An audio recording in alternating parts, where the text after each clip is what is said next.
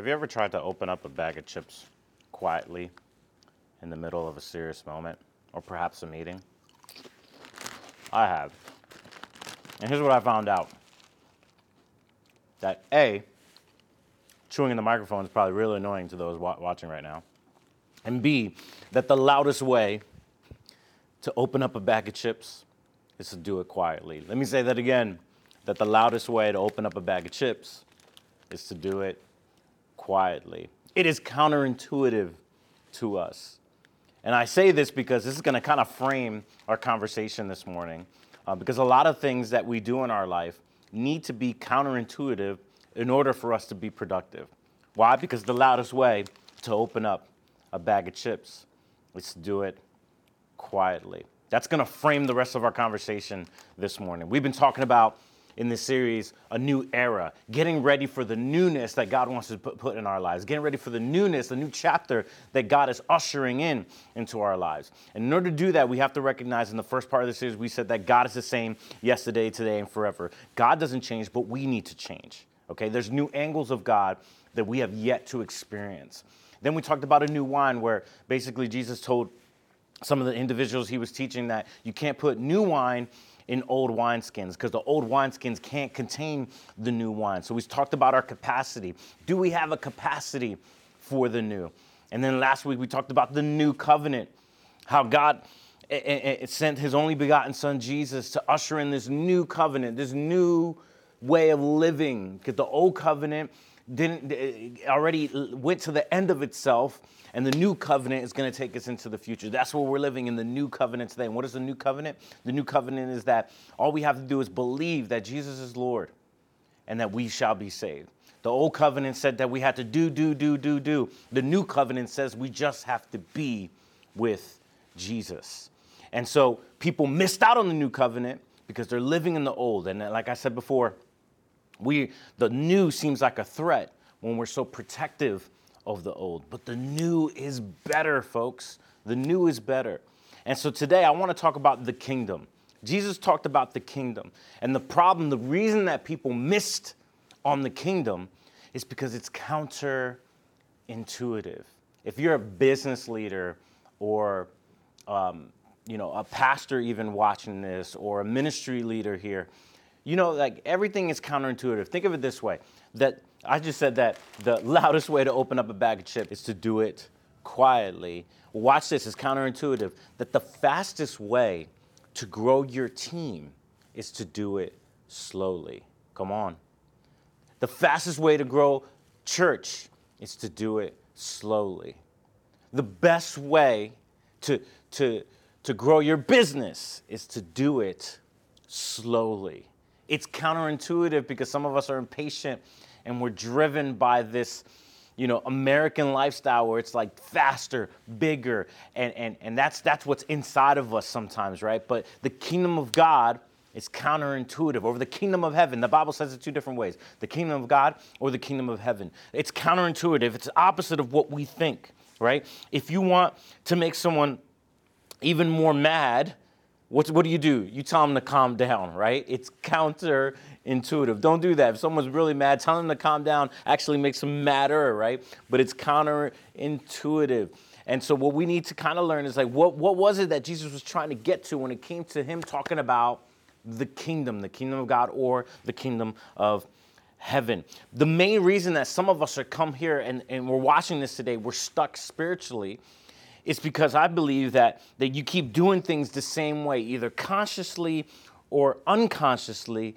But, but what we need to do is kind of activate what it is to do something counterintuitively so we could break through onto the other side of being stuck. Okay? Here's a couple tips right off the bat. These are what I call counterintuitive tips. Okay? Watch this. That the biggest risk is not taking one. All right, that's actually a quote from Mark Zuckerberg, uh, the guy who founded Facebook. That the biggest risk is not taking one. Those who are like, oh, I don't like risk, the biggest risk is not taking one. See, that's a counterintuitive tip. Here's a second one that the more you try to control someone, the less influence you have on them. Man, isn't that true? Come on, there's a counterintuitive tip. We want to have more influence, so we say, oh, I want to control this person more. But no, but the, the more you try to control someone, the less influence you have on them. Ready? Here's the third tip. When you're tired, try sowing energy. We think that when we're tired, that's the time where we need to rest, right? Doesn't that make sense? But sometimes it's actually what we need to do is sow energy, right? We live again. The kingdom of God is about reaping and sowing. If I if I planted an apple tree, guess what I'm going to get, folks? If I plant an apple seed, guess what I'm going to get? An apple tree. I already gave you the answer in the question, right? If I plant a if I plant a, a, a, a cherry tree, guess what I'm going to get? I'm going to get a cherry seed. Guess what I'm going to get? A cherry tree, right? So reaping and sowing. So here's the deal. Sometimes when we're tired, we need more energy. So here's a crazy idea. Why not sow energy? Because then you'll reap energy. Maybe instead of taking that nap, oh, I'm preaching to myself right now. Maybe instead of taking that nap, maybe I should just go run on the treadmill, right? Maybe I should I should sow in energy so that I could reap energy. So when you're tired, try sowing energy, right? Here's a here's a fourth one.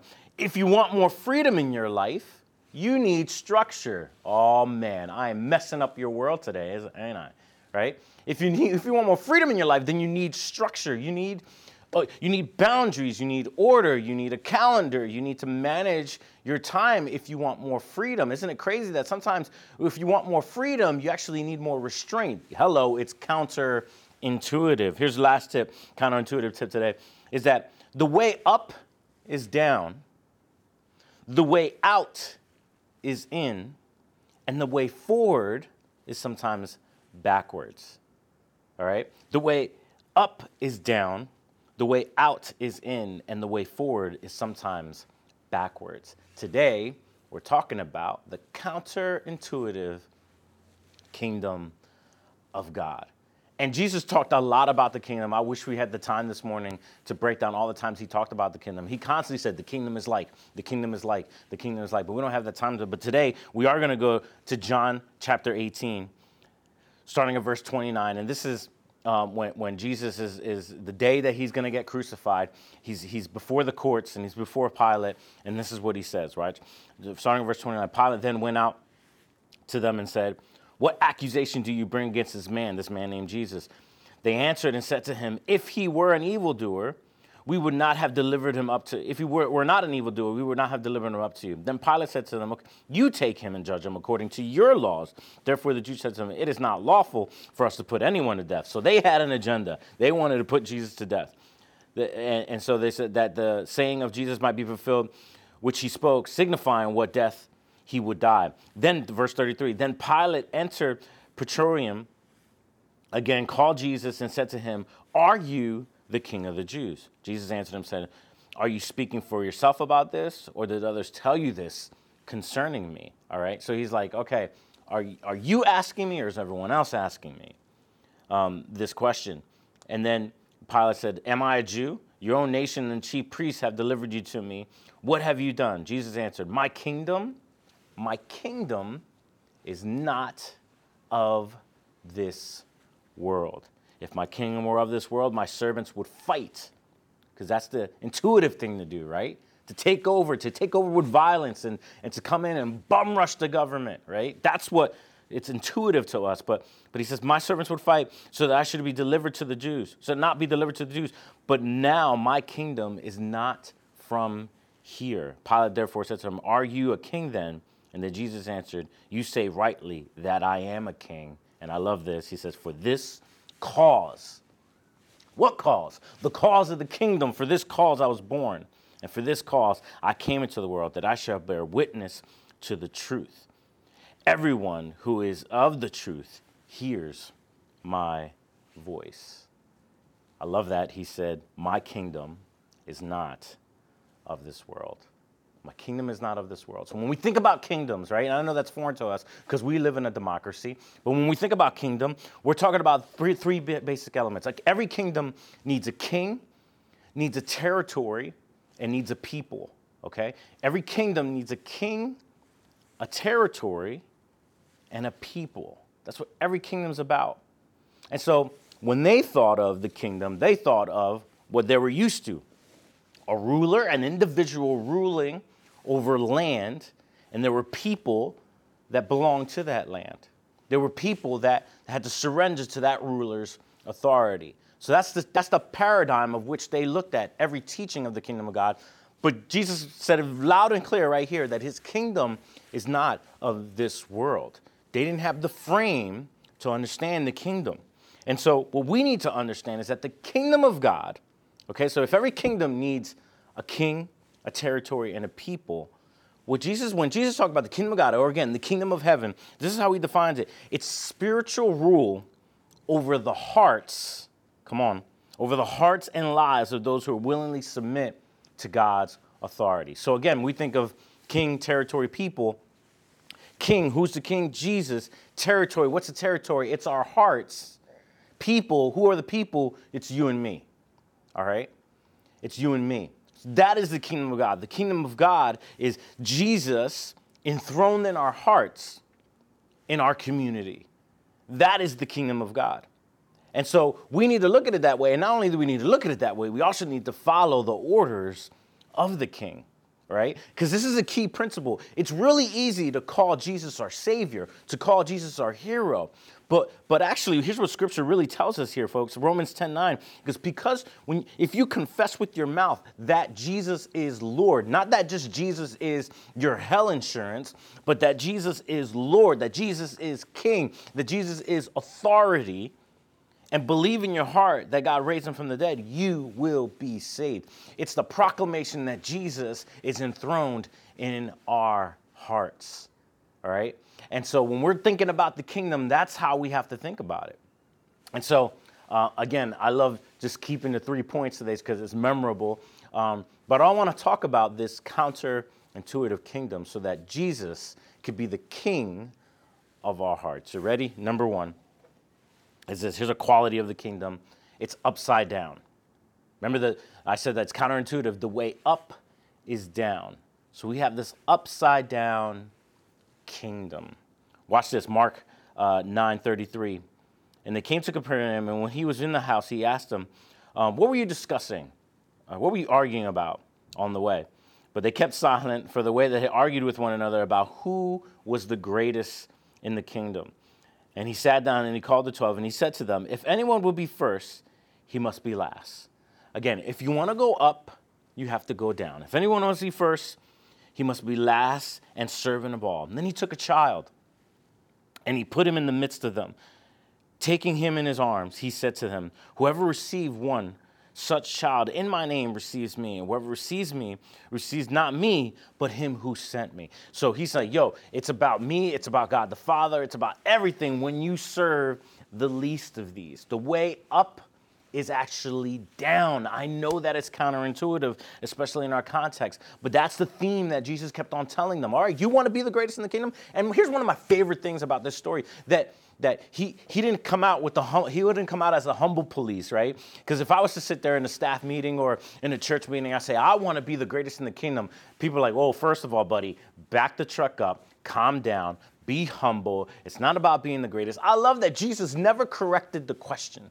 He goes, All right, you want to be the greatest. The way up is down.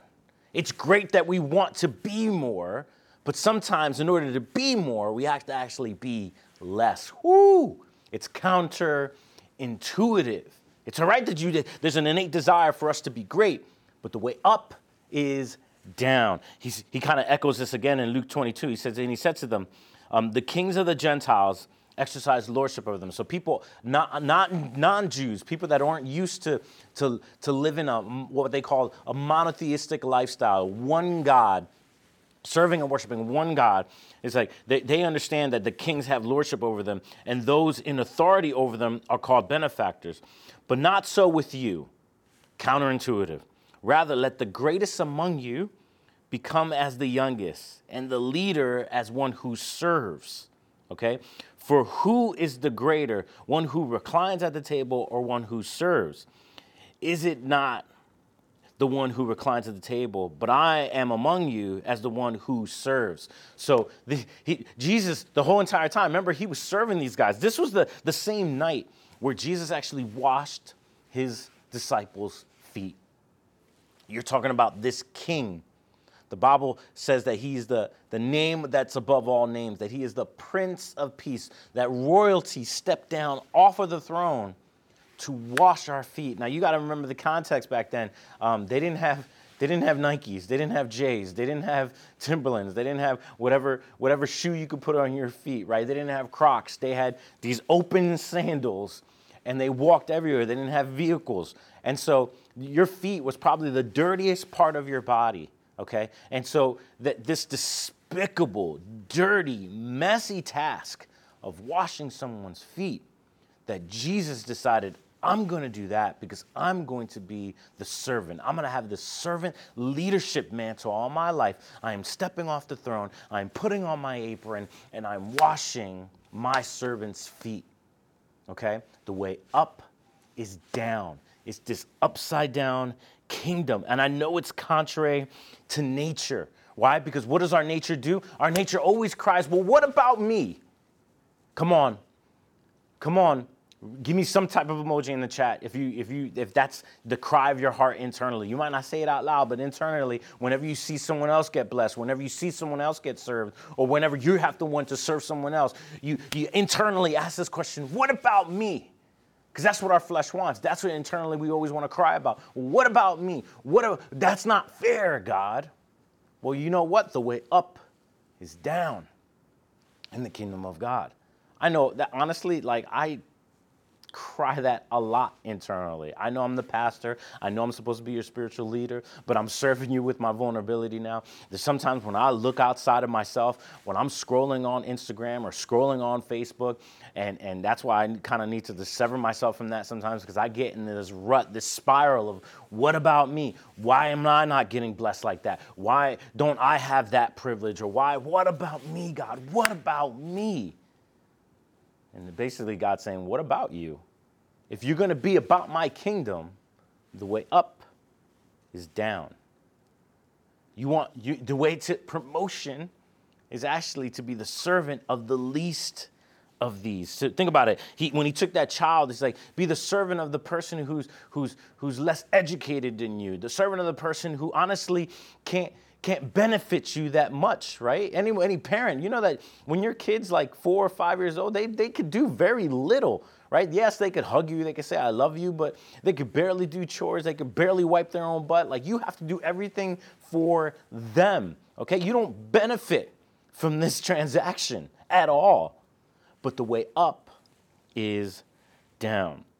And so we in America, we want to chase resources and success right? That's, that's all it's about. Let's, let's, let's, let's get as much resources as possible, not just money, but things and, and, and, and success. We're so successful. It's about resources and success. But in the kingdom, that, so that's, in a, that's a capitalistic lifestyle, okay? And nothing against capitalism, but that's what it is. It's about resources and success. Climb your corporate ladder. Get more. Get more as quick as you can, right? Let's, let's get to the place where we can retire, make as much money as possible, and then don't work at all later on in life. That that is the, the ideal in America. But in the kingdom of God, it's not about resource and success, it's about responsibility and sacrifice. Why? Because the way up is down, folks. And, it's not pretty, but can you imagine what this world would look like if, if instead of it was dog eat dog, it was people serve people? How great would this world be? How great would our country be? And listen, I am, I believe in, in, in that we should be, uh, be patriotic and love our country and be grateful for our country. Um, but I don't believe in being a nationalist, that our country needs to be the, the best above all the other countries, right? If the byproduct of our ser- us serving other countries and serving people and serving each other makes us the best, then so be it. But honestly, I am not caving into the idol of nationalism. I am first a child of the kingdom of God. Okay? And so I wonder what would happen if we stop being a dog eat dog society and start being people serve people. How different would this world be? How different would our state be? How different would our church be? How different would our families be? If it wasn't about us, but it was always about the other, because the way up is down, folks. The way up is down. So what does that mean? Okay, so I'm gonna give you some action items after every point. So what does that mean? Um, so so here's what that means. This is what needs to change. It needs to be less about your goals and more about helping others achieve their goals. Less about our goals and more about helping others achieve their goals. Okay. It, secondly, it's not, it's not about how good you look but how you can make others look good. It's not about how famous you could be, it's how famous can you make someone else be? Or even better, how famous can we make Jesus? Can we go back to making Jesus famous rather than making us famous? Come on. And, and this is another way that it, it should look if we actually activated this upside down kingdom is that it's not about being liked, but about representing love to those we don't like. It's counterintuitive, it is upside down. But this, folks, is the kingdom of God. Number two. In fact, before going into number two, um, I like this. There's a quote from an author named Mark Batterson. He says that um, success is when those who know you best respect you most. That's real success. Says those who know you best respect you most. It's an upside down kingdom. Number two, it's an inside out kingdom. All right, so we got upside down and now inside out. Remember, I said that the way out is actually in okay? Luke 17, 20 to 21. Being asked by the Pharisees, and I remember the Pharisees were very religious folks at the time that Jesus lived on earth. And when the kingdom of God would come, he answered them The kingdom of God is not coming in ways that can be observed, nor will they say, Look, here it is. He goes, in other words, he's like, Yo, this is so fresh. You don't even understand it. You're going to miss it. You're going to miss it. And he says this that it's coming in ways that cannot be observed. So nowhere they say, look, here it is, or there. For behold, the kingdom of God is in the midst of you. Other translations actually say that it's inside of you, that the kingdom of God is inside of you. So whether it's in the midst of you, it's right here, or inside of you, it's not about seeking it, that it's like so far out that, it, that we can't find it, but it's actually saying, hey, just open your eyes. It's inside of you, it's right here. That's where the kingdom of God is. Why? Because if every kingdom needs a king, a territory, and a people, then the king is Jesus, the, the territory is my heart, and then his people is us. Okay? And so it's inside out. So we have to look inward to really understand the kingdom of God. Matthew 5, 21 to 24 says this. You heard it that it said this way in the days of old. We actually talked about this verse in the first week of the series. You shall not murder. Whoever murders will be liable to judgment. But this is Jesus introducing this new kingdom. He says, But I say to you that everyone who is angry with his brother will be liable to judgment, but whoever um, insults his brother will be liable to the council. Whoever says you fool, you'll be liable um, to the hell of fire. So if you are offering your gift at the altar, okay, so in other words, if I'm, if I'm worshiping God, right, if I'm, I'm in a church service and I'm worshiping God, I'm singing, or even if I'm at home and I'm worshiping God, or I'm praying and I'm reading my Bible. This is what Jesus says. He says, If you're offering your gift at the altar, and there remember that your brother has something against you, that, that you wronged someone, that there's something wrong in you that, that, that provoked wrong towards someone else, he says, Leave your gift there before the altar and go, be reconciled to your brother, then come and offer your gift. This is Jesus putting this high level of importance in regards to the inside of who you are because it's an inside out kingdom. You want to work on the external stuff. He says, "Hey, I start from the inside out. Don't don't don't work on your worship before you work on the condition of your heart towards your fellow man." Hello. He says, "Leave your gift there. Handle the, the issue with your brother, then come back and worship me because I'm more concerned with the condition of your heart than the condition of your external worship. Come on. That's what I'm more concerned with, is basically what God's saying. He's concerned with your soul. The famous Psalm, Psalm 23, says, The Lord is my shepherd, I shall not want. He makes me down, lay down in green pastures. He leads me beside still waters. He restores my circumstances? No. He restores my finances? No. He restores my, no. He restores my soul is what the Bible says. Your inward being, your inner man, he leads me to the path of righteousness for his name's sake. For though I walk in the valley of the shadow of death, I will feel no evil, for you are with me, your rod and your staff. They comfort me. You prepare a table before me in the presence of my enemy. You might anoint my head, my oil, my, my cup runs over. Surely goodness and mercy shall follow me all the days of my life, and I will dwell in the house of the Lord forever. he restores ah, your soul, the inward person. The inward person. And so, again, if you catch the theme of the kingdom, it's all about that it's here inside of us. Because every, every kingdom needs a king, Jesus, territory, your heart, people, and that's us. He even nailed this down with the Pharisees again. He was always challenging the Pharisees. And, and in Matthew 23, he says, Blind Pharisees, he says this First, clean the inside of the cup and dish, and then the outside will be clean. Woe to you, teachers of the law and Pharisees, those who teach do, do, do, do, do. That's what the law says. Do, do, do. And he says, You hypocrites, you are like whitewashed tombs, which look beautiful on the outside but on the inside are full of bones of dead and everything unclean. In the same way, on the outside, you appear to people as righteous, but on the inside, you are full of hypocrisy and wickedness. Again, it's this inside out kingdom. Y'all see this? That he's like, yo, I'll focus. You, you, you, people that are religious, people that are uh, uh, uh, about being tight religiously, all you're about is external stuff. It's how holy you look, how clean you look. And Jesus said, I don't give a rip of how clean you look on the outside, because then all you are is just these whitewashed tombs, and you're dying in the inside. Yeah, you might have a smile. Yeah, you might have some external swag, uh, but you're dying on the inside. Is that the life that you really want? And that's why I'm ushering in, and, uh, and Jesus said, I am ushering in this brand new kingdom that's upside down and inside out, because I care about your heart first. And the church is infamous for that, isn't it? We still struggle with that, right? When someone comes in, they give their life to Jesus, we say things like, okay, I want, I want you to stop doing this and I want you to stop doing that. And we, we, we focus so much on behaviors, but I, I just truly believe in the, that, that we are not the convictors here. Like the Bible says that, that, that the Holy Spirit convicts people, we don't convict people. And so we, we come in with condemnation. And Romans 8 1 says that there's no condemnation in Christ Jesus, right? No condemnation in Christ Jesus. But yet we deal with people in regards to condemnation. So we say, fix all the external stuff, do things the holy way first, and then you'll be accepted here. Meanwhile, God's like, no, I want, I want the heart. Because I know if I have the heart, then I'll have your actions forever.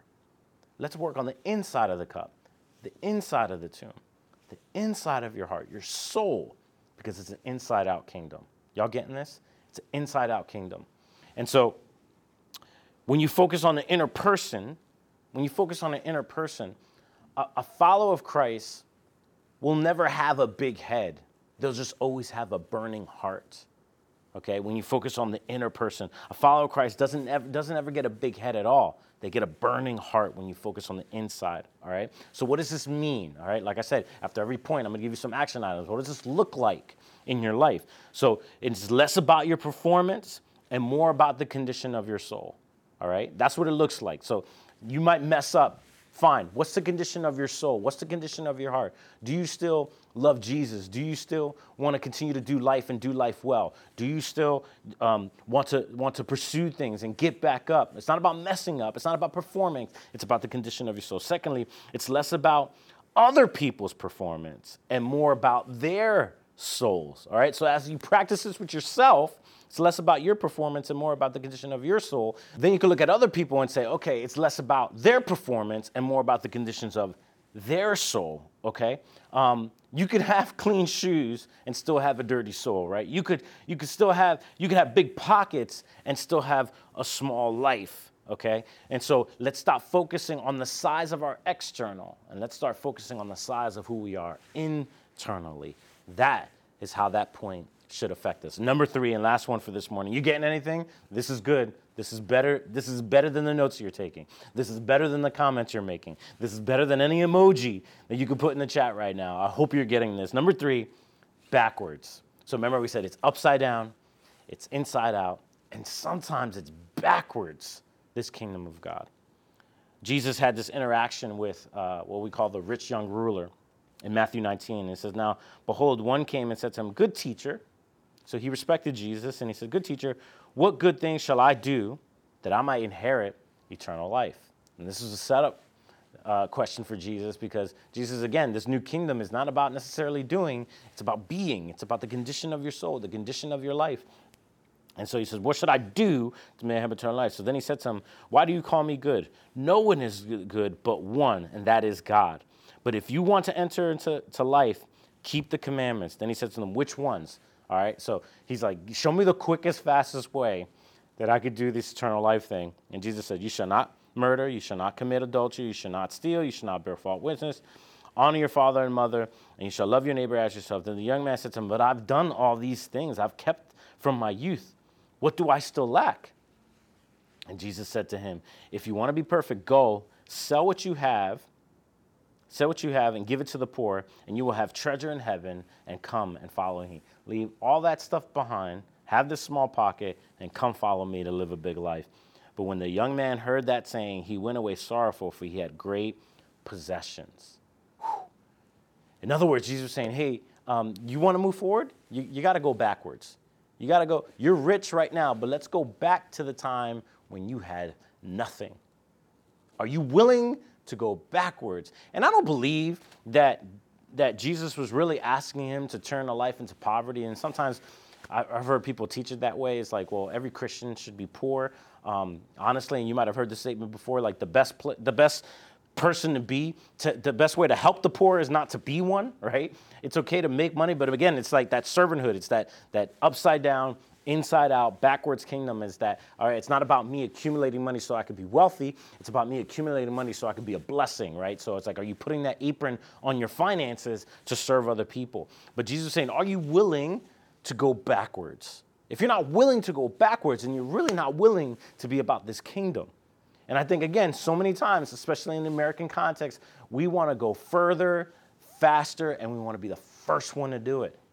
That is the style that we like to do things. That is the style of achievement here in America. But Jesus says sometimes this kingdom of God is backwards. This is, this is why we, some people still miss out on Jesus and they didn't understand who Jesus was because they remember, like in the Old Testament, Isaiah 9 6 and I know this is a Christmas verse, but listen, it says, For unto us a child is born, unto us a son is given. And watch this, and the governments will be on his shoulders, and he shall be called Wonderful, Counselor, Mighty God, Everlasting Father, Prince of Peace. So, hey, God, um, you said that the governments will be on his shoulder. So, why was Jesus born in obscurity, in a manger, basically running from his life in poverty? right? Why was he born that way? Why? Why was he born an immigrant? Yes, Jesus was an immigrant. But the government should be on his shoulders. He should be called a mighty God. He should be called Prince of Peace. Hey, God, uh, th- that's what your, your, your words said about Jesus. But he came in with this kingdom that's completely backwards. He, he was under the rule of someone else, even. He was under the rule of the, the, the Roman government. God, didn't you think, don't you think you messed up your plan by, by Jesus coming in the way he came in? Through this virgin birth and running from his life and uh, running for his life and, and, and then dying the way he died. And then think about it. Hey, God, the government shall be on his shoulders, but the dude like died a gruesome death under somebody else's authority. And, and, and he was supposed to be the, the King of Kings. And they mocked him. Instead of putting a real crown on him, they put a crown of thorns. Hey, God, you said that the governments shall be on his shoulders. Isn't this backwards? And God's like, yeah, it is backwards. Because my kingdom is upside down, inside out, and sometimes backwards. Are you willing? Here's how to apply this point. Are you willing to not be the fastest? but the most whole person at the finish line? Are you willing not to be the fastest, but the, the more whole person at the finish line? Are you willing to go back and complete the steps that you've skipped in your life? This is a conversation that I've been having with myself, uh, unfortunately, because of um, my perceived confidence and my uh, abilities and talents. I know that sounds arrogant, but I've realized with humility that people have seen those things and they promoted me based on ability um, more than character. And I'm not saying that I have a bad character, but I'm just saying that because of that, I've skipped certain stages in my life. And now that I'm like inches away from 40, um, I'm reevaluating some things and realizing that, that sometimes I was promoted beyond my capacity uh, of, of education in certain steps and I was promoted beyond. And so now I'm looking at my life and going, man, because of, uh, uh, again, America is, you know, to get there the fast, go faster, farther, and be the first one there, um, I skip stages. So I have to now ask myself, am I willing to go backwards to complete the task that God has put before me? You have to be willing to ask yourself that question as well. Maybe you, you were like, you, you skip some stages in your character development, you skip some stages in your education, you skip some stages, maybe even in your relationship. And you're like, well, we're too far away from that now. We, again, in the American context, it's about going faster, farther, and being first. But in the kingdom of God, it's quite the opposite. Are you willing to go backwards to those steps? Are you, are you willing to go backwards to let other people catch up? Oh man, again, that's a tough one too, because right, that's the struggle. That's the struggle because you're like, no, you need to hurry up. You need to hustle and catch up to me right now. But again, in the kingdom of God, it's upside down, inside out, and backwards. Are you willing to just pause and stop and let other people catch up? Are you willing to reset? Most of us aren't. We're not willing to reset because to say reset feels like we're going backwards, feels like I have to do it all over again. And can I challenge us? And I'm challenging myself too. I'm not leaving myself off the hook. That that is arrogance. That is arrogance to say I'm not willing to go backwards for the kingdom of God. If you're not willing to go backwards for the kingdom of God, then you're really just building your own kingdom. And you have to look at yourself in the mirror and ask yourself, whose kingdom are you serving? And how do you know whose kingdom are you serving? Is who's on the throne.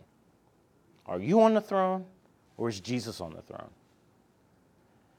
If we could stand in, in, in, the shoes of that, that rich young ruler and say, ah, it's hard to give up everything I have, but I'm willing to do that for my king. And I know that in the days when I'm not willing to do that, it's because Jesus is not on the throne of my heart. I am. Are you willing to hit reset? Are you willing to step off the throne of your heart and give it up to someone who could rule a heck of a lot better? If you're feeling that conviction this morning, I just want to pray for you. I don't care if you've been to church forever and a decade, or this is your first time watching us, and you're like, ah, I'm feeling it. This, this life, this, this higher life, this outside in life, this always moving forward, being exhausted and can't even enjoy life, life. I'm done with it. I want to do this kingdom of God life that you're talking about, Pastor Mike. Or more importantly, this kingdom of God, this kingdom of heaven life that Jesus spoke about. I want to do that because I feel in my spirit it's way better than what I'm doing right now. And I want to surrender that. If that's you, I want to pray for you right now. God, I pray for those who um, in this moment want to bow our knee to a new authority. And even if it's a, a an authority that we um, are acquainted with, that we, we, we, we know Jesus, we even believe in Jesus, but he hasn't completely had the monopoly of the throne of our hearts, Lord, we let him have it right now in Jesus' name. You are the king of my heart. There is no one else. It's, that throne is reserved for you and you alone. So I live this kingdom of God life that you've called us all to live. In Jesus' name, amen. Awesome. If uh, God's moved on your heart today, I want you to click that raise your hand button. If you're watching us on YouTube or Facebook, you can click on the link. Um, that's in the chat or the button if you're watching on our website. Uh, we want to make sure that we're connecting you to the right people and the right things to continue your journey in the faith. I'm excited for your first day of starting with Jesus in the kingdom of God. And we're starting a brand new series next Sunday, believe it or not, called Reset uh, Understanding Grace and Starting All Over Again. Um, it's going to be a good one. Promise that. See you next week.